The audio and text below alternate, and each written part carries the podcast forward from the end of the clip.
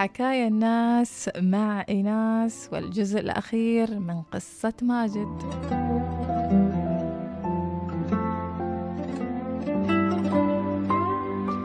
يكمل ماجد قصته ويقول: مرت السنوات وأنا مركز على شغلي في التاكسي والنقل.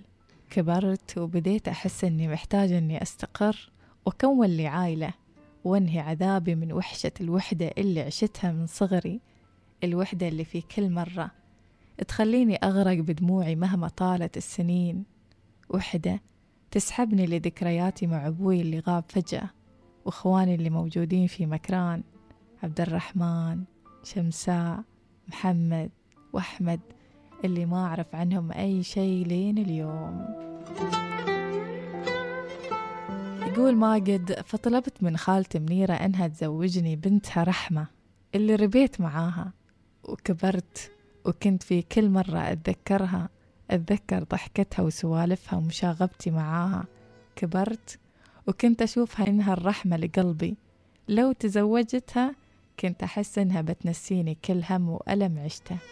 نسيت في لحظة إني شخص بدون، ما عنده جنسية ولا سند، وما يحق إلا يحب أو حتى ينحب. خطبتها من خالتي منيرة، ولكنها قالت لي الكلام اللي ما حد قال لي يا من قبل. قالت لي: يا ولدي أنت ما عندك هوية، كيف بتعيش أو حتى بتعيش بنتي؟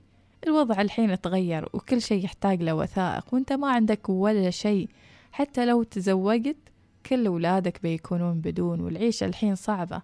شوف حالتك، ما قادر تعالج في أي مستشفى حكومي، حتى في شغلتك في التاكسي تروحها بخوف وترجع منها بخوف، لا ملكية لا ليسن لا بطاقة ولا أي شيء.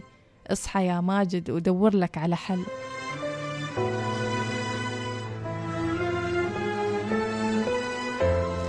يقول ماجد: كان كلام خالته منيرة مثل الصفعة اللي خلتني انتبه على نفسي بعد ما طالت السنين وأنا لاهي عن هالموضوع، ولا حد كلمني فيه وعنه. موضوع مهم، موضوع حصولي على الجنسية العمانية. تميت أبحث عن الطريقة اللي أقدم فيها على الطلب، ومن بديت أفكر في هذا الموضوع رجعت لي المصايب من جديد، رجعت تركض لي من كل صوب بلا حسبان ولا موعد. ففي درب بحثي عن حل وطريقة صادفت شخص منسلخ من إنسانيته، مثل الشيطان في كذبة ونفاقة ووعوده اللي لا تسمن ولا تغني من جوع. كان هدفه إنه يستغل حاجتي ويسرقني ويروح. قال لي في يوم إنه يقدر يضبط موضوع الجنسية بشرط إني أدفع له 4000 ريال عماني، وفعلا دفعت له من المبالغ اللي كنت أجمعها من عرق جبيني في التاكسي، مبالغ كنت مخبنها لمها الرحمة اللي كنت أحلم فيها. اتبخر كل شيء واختفى اللي واعدني ياه فجأة، وكأن الأرض انشقت وبلعته وما رد علي بعدها أبد. ولأني متعودة على الصدمات وكلت أمري لله. وبعد كم يوم ياني أخو خالتي منيرة يفهمني الخطورة اللي أنا فيها، وقال لي إن الدولة فيها نظام والشرطة في كل مكان، وإنه ما يريد يتحمل المسؤولية لو صار أي شيء لأن السيارة باسمه، وإني مثل ما خبرتكم قبل ما عندي لا أي شيء، ما عندي لا بطاقة لا ليسن ولا غيره، فنصحني إني أبيعها في أسرع وقت. طبعا ما قد يكمل. يقول: قلت فعلا ما أعرف إيش الحياة مخبت لي، وأنا اكتفيت من المصايب وما أقدر أتحمل ذنب أرواح كثيرة لو صار حادث لا قدر الله. وباع ماجد الباص ورجع لوحدته من جديد بين الجدران، والخوف يحوطه من كل جانب. ولما يشتد عليه المرض كان يضطر يدفع للمستشفيات الخاصة لما خلص كل فلوسه.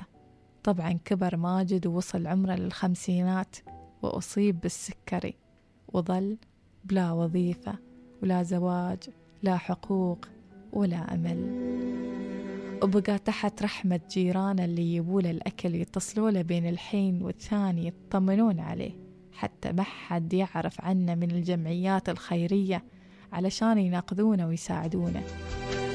وفي وحدته ودموعه كان يحلم أنه تصير له معجزة توصله لأهله في مكران، أو يحصل خيط يخليه يشوفهم ويعرف عنهم ويعرفون عنه بعد كل هالسنين.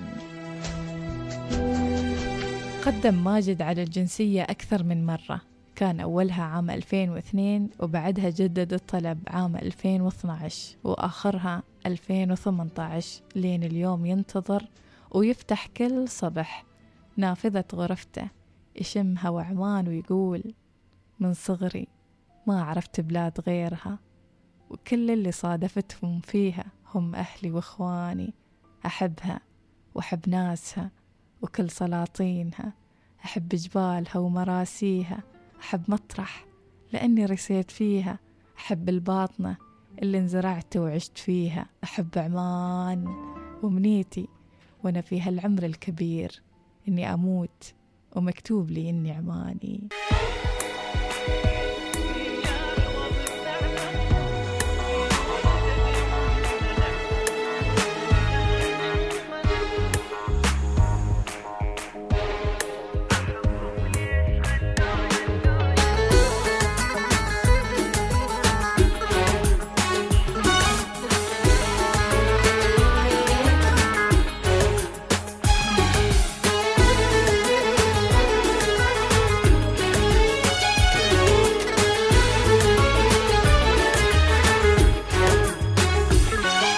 حبهم ليش خلوني تموت بحبهم عيوني، أنا مو من أحد مجنون، أنا منهم ويججنوني، هم العذبوا حالي وضاعت فيهم آمالي، ذهب ما بعتهم والله وهم بتربعون، وعلى جسر المسيب سيبوني. أحبهم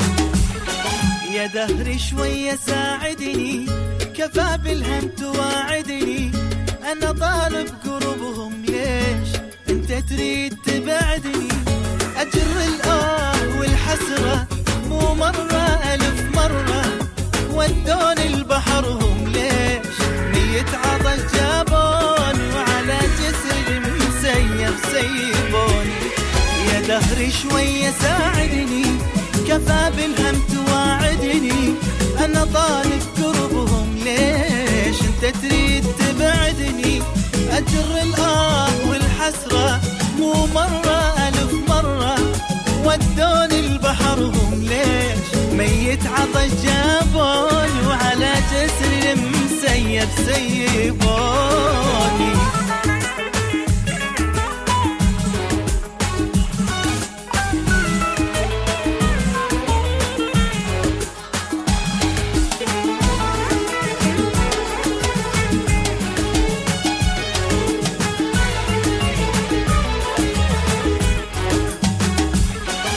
تبعت أثارهم وامشي ومنهم ما شفت أي شي، ولو راحوا حق الله يعني ضيعت كل شي، على العفو يا روحي شد جروحك ونوحي، لو بس جرح سهل يطيب كل جروح خلاني، وعلى جسر المسيب